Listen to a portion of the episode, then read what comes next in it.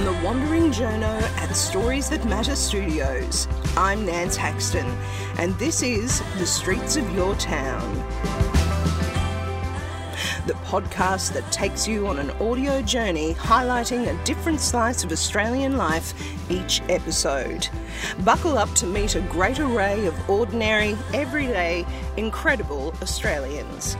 This podcast is brought to you by DM Podcasts, part of Diamantina Media, with more than 25 million downloads for a range of shows such as The Betoota Advocate and Chat 10 Looks 3.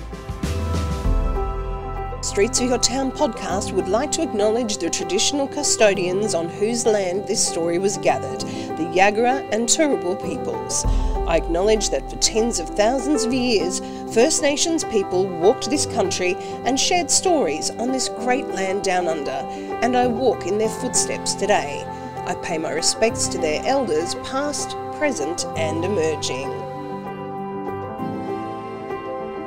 Did you know that this fabulous indie podcast, written, produced, and edited by the Wandering Journo in Brisbane, Australia, is about to tick over its 100th episode? Streets of Your Town wants to hear from you, my listeners from all around the world, and use your voice in the 100th celebration episode. Have you got a favourite episode? A favourite interview that you would like to know where they are now? Or would you like to tell us what you love about this podcast and where you'd like it to go next? Please tape it on your phone and send it to me on email to stories at nancehaxton.com.au. Have you ever looked down at what you're wearing or into your wardrobe and wondered where those materials come from? Who made your outfit and at what cost to them compared to the cost you paid for it? Or pondered what the true cost of that bargain t shirt is when fast fashion wastage is taken into account? These questions are what drive sustainability consultant Jane Milburn on her quest to get as many people as possible thinking about the way they dress and how to make better choices to become independent of fast fashion. She recently returned from her Churchill Fellowship travels through the US, UK, and New Zealand and tells us on Streets of Your Town how low cost, unethical clothes are creating waste and pollution and contributing to modern day slavery. She found one of the keys to disrupting the fashion system is through realizing our power as consumers. And with applications for the next round of Churchill Fellowships due at the beginning of May, Jane is also encouraging us all to think about whether our passion could also take us on a trip around the world. Thank you for joining us on the Streets of Your Town today, oh, Jane. Welcome, You've, of course, just come back from a wonderful Churchill Fellowship expedition recently that we want to hear all about today. I think Churchill Fellowship is one of those interesting things that Australians hear a bit about, but still maybe feel a bit removed on, don't understand exactly what they're about. So it'll be really good to really explore that. You get to travel for up to two months overseas to research your favourite topic or what project you want, and then you bring that back and share it with the Australian people to you know, to benefit society really. So, my particular project built on 10 years of work that I'd been doing around slow clothing mm. as the antidote to fast fashion. We've realised the last two decades the whole clothing fashion cycle sped up, and now we've actually got ultra fast fashion, we've got online purchasing. I don't understand how anybody could buy something that they haven't touched or felt or tried on, but there we are. That's the way it's done now. Oh, it sounds like it was almost the, the Churchill Fellowship was the culmination of really a bit of a lifelong journey for you, Jane. This started when you were quite young, your fascination with with clothing, really, yeah. didn't it? Well, I grew up on a sheep farm, and so I've always had that awareness of natural fibres. And. I studied, I did an ag science degree, so I, I, I, sort of worked in rural communications for a long time. But you know how it is in life as you you find your true purpose and your passion and your reason. I did had the opportunity to do leadership study, and I realised that the way that I deal with my clothes was different to you know this model that we were all being pushed to. Of buying and tossing. And so I just felt when the time was right, I had to speak out about different ways and how we can become more involved with our wardrobe and the satisfaction that comes with that, the empowerment, the freedom from, you know, ind- you know, being independent of the fashion cycle. So the great thing for me in doing my Churchill Fellowship is it affirmed my approach. I met people like me, and really it comes down to the uh, leading researcher, Professor Kate Fletcher, who I met in the UK. She coined the term slow fashion 20 years ago and nothing much has changed over time even though you know people are aware there's conversations happening. Our behaviors haven't changed enough and it's become urgent. So her new body of work is called earth logic as opposed to growth logic you know ongoing you know mm. endless growth which is just not sustainable. So earth logic and i'm reading the little um, book that she gave me it's it's um, the new learning that we need around it is grounded in the ethics ethics of permaculture.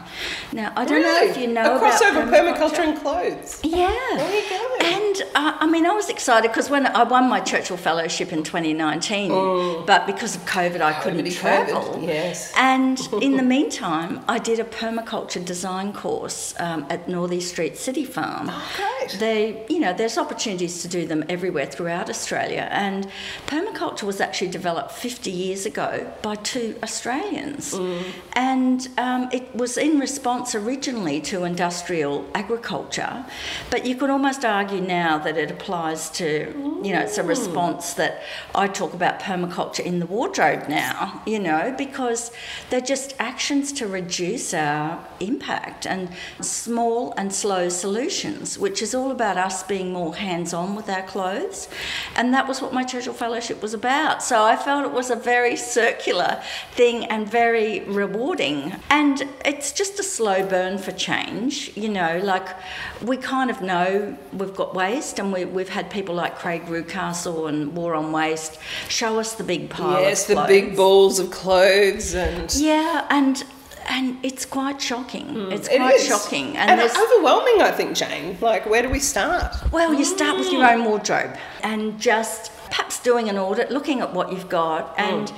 and trying to extend the life of everything that you've got. Wear mm. it until it's worn out. And really, the other thing that is was part of my early research, I could see in the shops that there was much more synthetic clothing than had ever been before. Jane, I was going to ask you about that. You know, it's good actually kind of to work through some of these issues with you because you want to try and do something, but I'm sure I'm not the only one who finds it's like, oh, but. Oh, you know, this synthetic thing is so much cheaper, and, and all these yeah. things come into it. But uh, but I, I, guess it's it might be cheaper in the short term, but yep. you actually think about the long term. Mm. And the, also the thing with natural fibres, a lot of people think, oh, I've got to iron it and all of that. But now we just love the crush on linen. You know, it's actually wearing clothes in a different way. Mm. I wash them and I hang them up, shake them and yes. hang them up. You know, and just wear them as they are because the body heat. Your don't need to be a slave to the iron no, anymore. we Jane. don't. Thank so, goodness for that. so natural fibres are fabulous, but mm. uh, I guess when I started this work, I couldn't. I had to do my own research. These graphs are available behind paywalls often, but I did put, mm. cobbled together my own that was in my book Slow Clothing, which is uh, available in libraries um, to read. But you know, I could then see that we'd gone from half half natural fibres synthetic two decades ago to now being two thirds synthetic. Oh, you so noticed the, that trend. Yeah, so the mm. ethics around, you know, the way we dress, uh, we've had this big change, and of course, we've got modern day slavery. It's all behind mm. closed doors, away in countries we don't see. Um, so, we've got the slavery combined with the um, rise in synthetic fibres, leading to more consumption, and then we've got the waste and pollution, which we saw in, in War on Waste, and also a loss of skills and knowledge. And I think that's the big area that we can we can all take action in is getting regenerating our agency around clothes instead of thinking, oh, they know best. Oh, I'll just go and buy that, and you know, and then churn, tossing it out the door.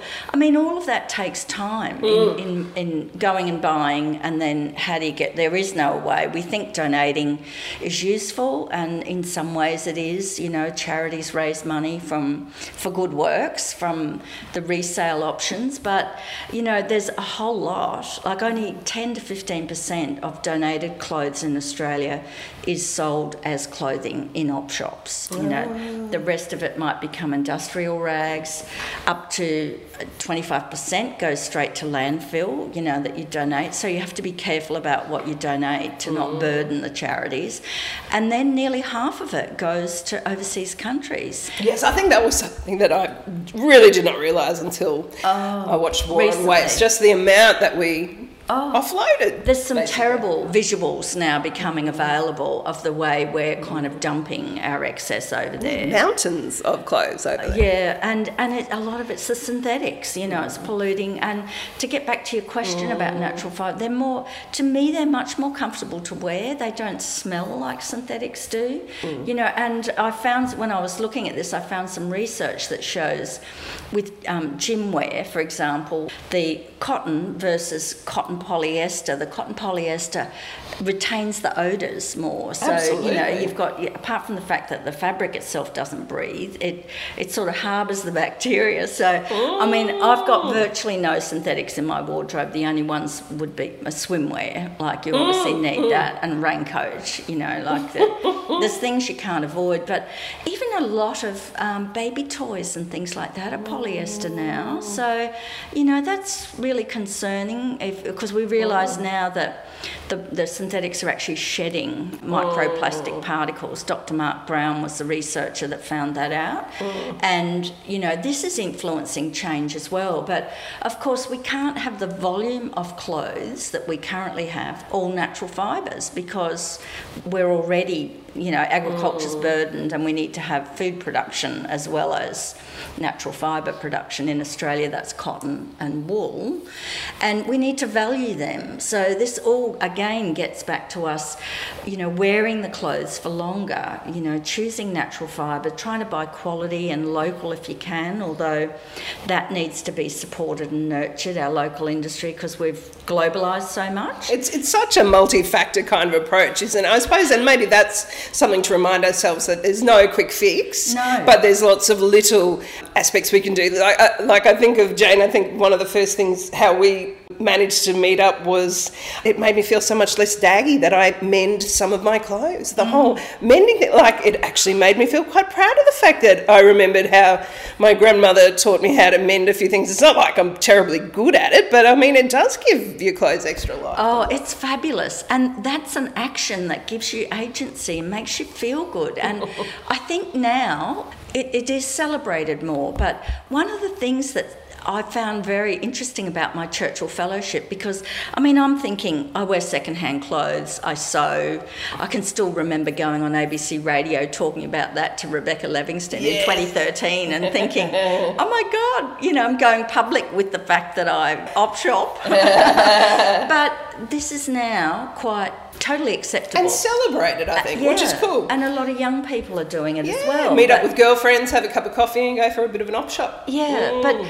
The the thing that I heard from a couple of different sources is that there's privilege associated with men wearing mended clothes, like being able to. You've got to have this. You've got to have the skills. Yeah. You've got to ha- you know know how to use needle and thread. You've got to be able to store your little mending stuff and not be moving around. You've got to be educated in the idea that this is actually a good, you know, like why we need to do it in terms of the whole climate change agenda and reducing waste and just reducing our whole burden on, on the world.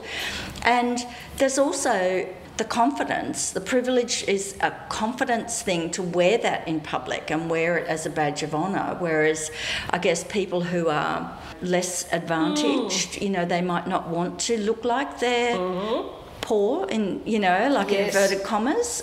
So I, found that quite fascinating. Yeah, there are this some philosophical questions of well. privilege mm. associated with the change that we need. And mm. and also if you look at it, some of the the very fast fashion shops, like the clothing is so cheap. It sometimes, Exactly. Sometimes it's cheaper than what you might find in an op shop, and certainly cheaper than what you can do to buy the resources to make. Absolutely. And I find there's a lot of parallels with takeaway food, Yes, Jane. That must have struck you as well. That Totally. takeaway food is so much cheaper, Yes, and yeah. and you can see why families Mass that produced, yeah, it's mass produced. yeah, that, that are under the yeah. Mm. pump would be very tempted to go down that road, you know. So I suppose it's taking a bit of the judgment out of it too in providing these solutions as well. Yeah, well, I mean, I, I, I came up, when I was thinking about this whole thing, Mm. I, I sort of came up with 10 actions that we all can take. Oh, and great. it's actually thinking more, even before you buy anything, Mm, thinking mm. about how long am I going to have it, like what, what's, what's it made from, you know, looking at trying to buy ethical, be informed about what you're purchasing rather than just buying. And I tend to never, I rarely buy on special, Nance, because, mm. you know, that's the cheap stuff, that's the stuff they can't get rid, you know, they're not selling, and that's mm. why it's cheap to move it on to get the next lot in. So you've got to love something, and, and that's a key factor. So thinking more, buying natural fibres wherever you can, and quality and trying to find local and just having a few like having less. Often you know i guess it's like the obesogenic society we're in you know it's just more more more. But then you suddenly realize and we're kind of at that point now where oh my god we can't have more. So just having a few and working out what your signature style is like mm. what you want to wear and and gravitate to that. So it's it's choosing to have a few. It's also caring for clothes and that's having those skills. And the way we look after clothes is really important as well. I think we often wash too much because we sort of think oh we've got to be clean. Mm. So you know it's working out how you can get multiple wears out of your clothes and oh. and having that daggy thing you change into when you get home you know instead of cooking a meal in your better clothes you know Yes. just having something that doesn't matter if it gets a bit splattered and Yeah. you might wash that often. So you have your daggy homewares I, I don't know you know. You're making you me feel much better about my approach to life. This is great. um, and um, and then of course like if you if you've got time to or if you want to allocate time we've actually all got time Yes. it's how we want to allocate it That's and right. you know there's there's so many distractions for our time with television shows and that um, so it's making time if you if you've got more time you want to you can then get involved in making or adapting your clothes um, certainly thrifting is well worthwhile and then ultimately being able to compost your clothes and put them in the ground cut them up or use them in other ways certainly using them for rags is ideal. I have a big stack of you know if i get really sick of clothes or whatever i think oh, okay it's rag time for you and i'll cut them up and just and use them as semi-disposable cloths. Like I'll, I'll still like to wash them if i can but sometimes you know how things are really gunky or Oh, oily sure. or fatty mm. then i'll just use that in, in place of paper towel you know because i, I think well mm. you know it's mm. useful. So i think it's actually just us being switched on to the things that we can do and taking a bit of time to reflect on how we deal with our clothes just like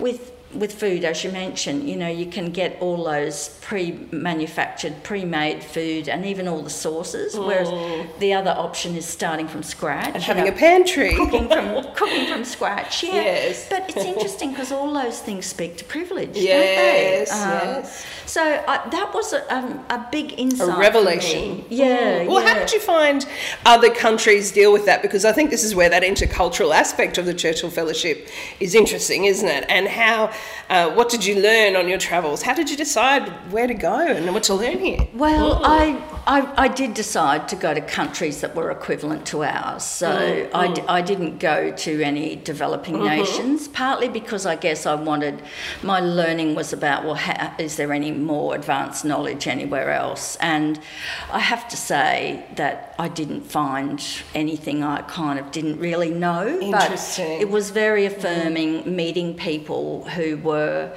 taking action and speaking about it and trying to present a different way. And, um, you know, one of the one, my key recommendation is actually that we all need to know how to use a needle and thread, Wow. like, and just ways to share that, like Is how we and something this we is can learn though. Jane? I think a lot of people are daunted. Oh, I didn't learn that when I was a kid, so that's it. Yeah, but it's actually not that hard.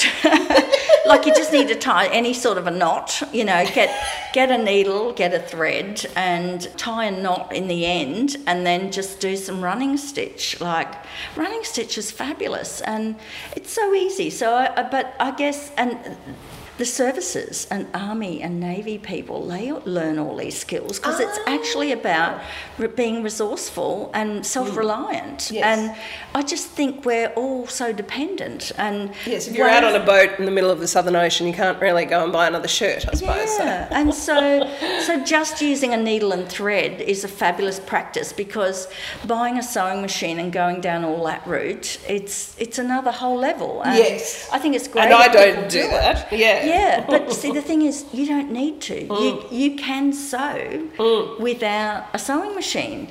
And people say, oh, like people who use a sewing machine are horrified when I start talking about hand sewing. But it's so portable. Yes. Um, you can pick it up and put it down.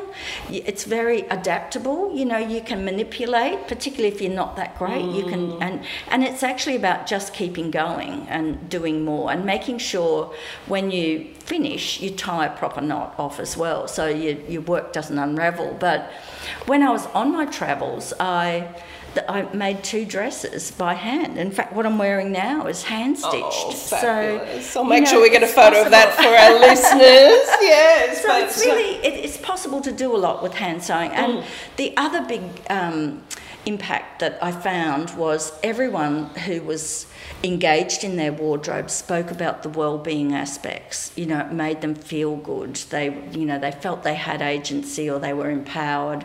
They could present themselves in a way they wanted to rather than just buying what was available mm. or choosing what was available and wearing brands and all this sort of stuff you know.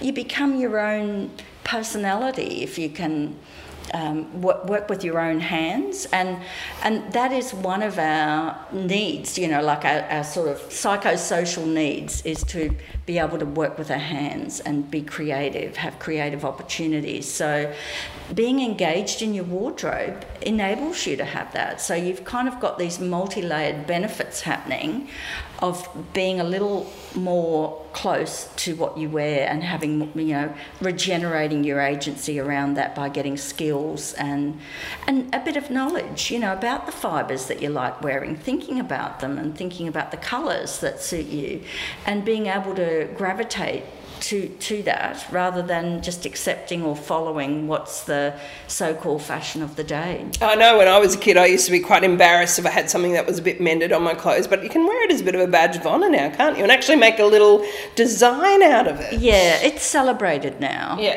And yeah, that, that goes to the privilege of what mm. I mentioned before, but I think sewing patches on is fabulous as well, mm. you know, just so, and it, it is a journey. Like yeah. each of us go on our own journey with this. There's no formula, there's no magic way of doing it. And no rules for us? No, no. it's actually just thinking.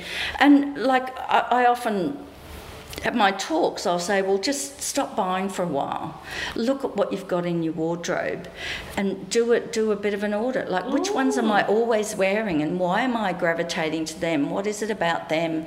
And when, when you've got skills to be able to reproduce, or you can actually engage someone with the skills to do that for you. You know, there still are people that um, that can sew clothes yes. for you if you don't want to do it for yourself. Um, and so it's just it's it's just sorting, stopping and sorting, and then disposing in a uh, responsible way what you don't want anymore. And you know, there's there's lots of different groups taking action that can help you with this once you decide to make a change. But as I said, everyone has to go on their own journey, and I don't lecture anyone about how to.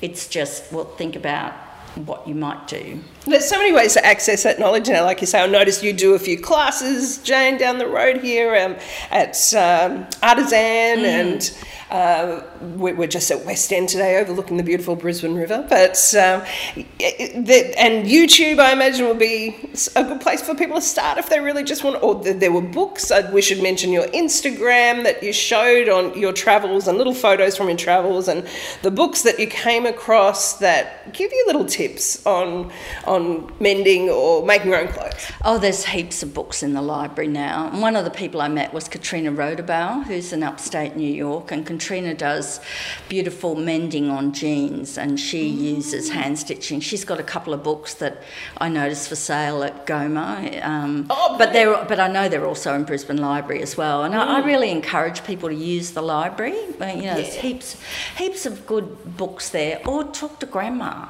you know, or someone else, you know, someone that's still got a bit of knowledge. And there's workshops you can go to. Someone like Ministry of Handmade, they've actually got sewing adventures. They've kind of got a modular me pattern system because mm. they say often it's it's the pat- getting the pattern right for your body shape and, and your preferences is the hardest part of sewing. But all of those things are down the track. You know there's lots that you can do just by being a better manager of your wardrobe.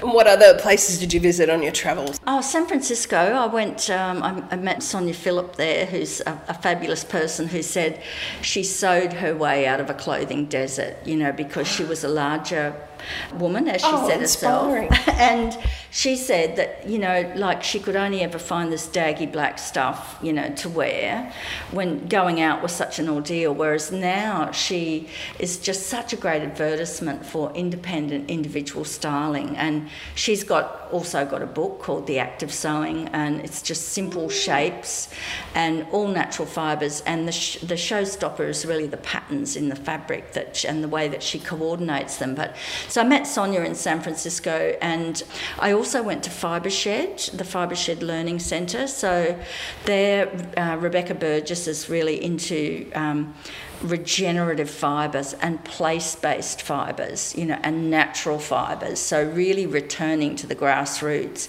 because that's ultimately what we need, and that's the permaculture system. Regenerative is just an it's permaculture in a, in another guise. You know, there's lots of different words for it, but regenerative mm. regenerative actions, you know, which is what I say about regenerating our agency in the wardrobe. And it, it was Catherine Susie in London who gave me that term. We had lots of of chats um, when we went to the V&A and another mending exhibition. And How great is that? There's an exhibition of mending. Oh, yeah, there was. Yeah, yeah, yeah, that's right. And then, of course, I went to Scotland. The Repair What You Wear, Ros Studd there, has set this up. So this is another free resource. She set it up as a free resource that shows the five sort of mending techniques. To, and she says with those, when you learn those techniques, you can fix 75% of your wardrobe and you can learn them in 90 minutes. And she's actually got videos on repairwhatyouwear.com mm. to share that. And she she talks about, you know, the intergenerational skill sharing, which it really is, we've lost. isn't it? And yes. that's the thing. We've had this gap where there's a loss of skills and knowledge. Mm. And so there's lots of different ways to fill that in. And in New Zealand, a couple of the people I saw there were really into restyling what you've got and Ooh. understanding that expressing your own creativity just through restyling what's already in your wardrobe. Just, you know, I guess they, they talk about mix and match, you know, and just pattern clash, you know, colour clash, style clash, like all of those things go now. And young people are particularly good at that, yes. you know, and it's a great way to explore what your style is, you know, what your personal style is. Being what, brave. Yeah, that's mm. right. And unfortunately, I didn't get into Japan. I was planning to go there, but the visa situation was. Oh, yes, they've only just opened up. Yeah. What a shame. Yeah, but fortunately, I had been there a couple of years earlier, and so I'd learned there's, there's a lot mm. going on there with the sashiko stitching and, you know, just that decorative stitching on things. But really, that's just a fancy word for running stitch, which is going in mm. and out and in and out with a needle, you know. Isn't it so interesting that. It, back to really oh, basic. Oh, across skills. these cultures, there's, like you say, that common need to almost put our stamp on things, to use our hands, have that creativity to feel like what we own and what we wear says something about us. Yeah, and the other uh, insight that I had was that In the past, they used to have boro stitching and boro clothing with the linen farmer clothes were stitched together and and also after the war you know we had the make do and mend period because resources were scarce so that was make making do in the past whereas modern day making do is actually a, a, response to excess you know so we can use what we've got and and we need to change it. Believe you me businesses are trying and a lot of them are saying oh yes we're doing and there's certainly some great ones uh, small businesses but um, there's so much greenwashing around this and this is another thing. We've got to be really on guard against Wary. that. mm. yeah. You know there's all there's no clothes to clothes recycling. You know, they talk about, oh, uh, you know, clothes made from plastic bottles and everything, but they can no longer be plastic bottles when they become clothes, and then the clothes can't be recycled. Mm-hmm. So it's a complex process to recycle, and it's not coming anytime soon. So, you know, we've got the chemical methods which are being explored, mechanical methods of old, where often wool was turned into shoddy, you know, so that's a mechanical shredding oh. process. There's a bit of that goes on, but mainly it goes down to mattress stuffing and things like that. And of course, it's got to be natural fibres and clean, clean, you know. And then there's um, uh, organic processes, you know, like at worm farms and so on, and by design, which is the good designers doing things. But basically, the practical actions that's where we come in and we need to create the change. And so that's all my fellowship is really about how the technical title was, you know, how hands on upcycling can help reduce textile waste and enhance well-being. And I think, you know, throughout it, I saw 55 people across the three wow. places that I visited. And, you know, it, it, it really comes down to us, you know, being more thoughtful and taking whatever action is working for us at whatever time because sometimes we've got more time available. And you know when you've got young children it's a bit tricky to to find the time. But the other thing that I tended to do was uh, personally I, I sort of sort out projects during the day when the light's good and then sometimes at night when you're watching TV or just chatting to people. Just having some some hand stitch project on the go is really good. And also on the public transport you know, if you've got time travelling, you know, you can be, you can be, and this a hand stitching a garment. Well, it's so portable. But um, in all the travel that I did in public, I only saw three people doing handwork one around the doing, world. Yeah, one was doing cross stitch, one was knitting socks, and there was myself using a needle and thread, to, you know, to make wow. a dress. Um, so I found that you know that the phone's taken over, so everyone's using the phone, but I found that really instructive and a bit sad. Yes. A bit sad. And that There are alternatives to the phone. yeah. Um, but it, it, it, it, highlighted to me the, the, how distant we are mm. from, from our clothes, really. Mm. Oh, thank you, Jane. And I think, I suppose, we, to encourage people too to consider whatever their passion has been through life. We all have something that uh, that to consider doing a Churchill Fellowship, applying for that. Perhaps we, we can have a look at your report online too to see how that how your travels ended up with with the report. But it's not an academic process. It's something we can all consider. Yeah, and I mean that's obviously part of it. Your reporting mm. is your responsibility when you come back as a fellow, and um, yeah, they're all online at churchilltrust.com, and um, there's a fascinating array every year. It's kind of, you know, it's just I'm, I'm actually on the fellows committee now in Queensland, and you know the diversity is amazing. So there's really no limit on it, but you've just got to put together a good pitch and think about, you know their benefit to the Australian people and how you're going to share things when you get back. So I guess, Nancy, you've helped me with the sharing because I've been able to talk about my, um, my Churchill findings and, and why we want to might want to get more involved with our wardrobes. Thank you so much for joining us today on Streets of Your Town, Jane. Uh, my pleasure. Thank you for having me, Nancy.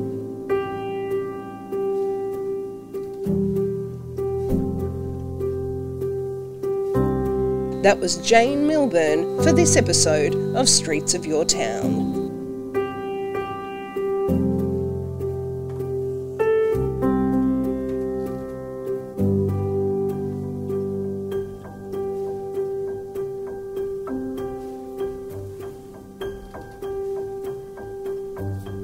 Streets of Your Town is produced by Nance Haxton, aka The Wandering Journo, with production assistance from Michael Adams. That's it for this episode. I'm Nance Haxton. If you'd like to meet more everyday, incredible Australians, subscribe and listen to the back catalogue of Streets of Your Town, including Series 2, The Journo Project, on Apple Music, Spotify, or wherever you get your podcasts.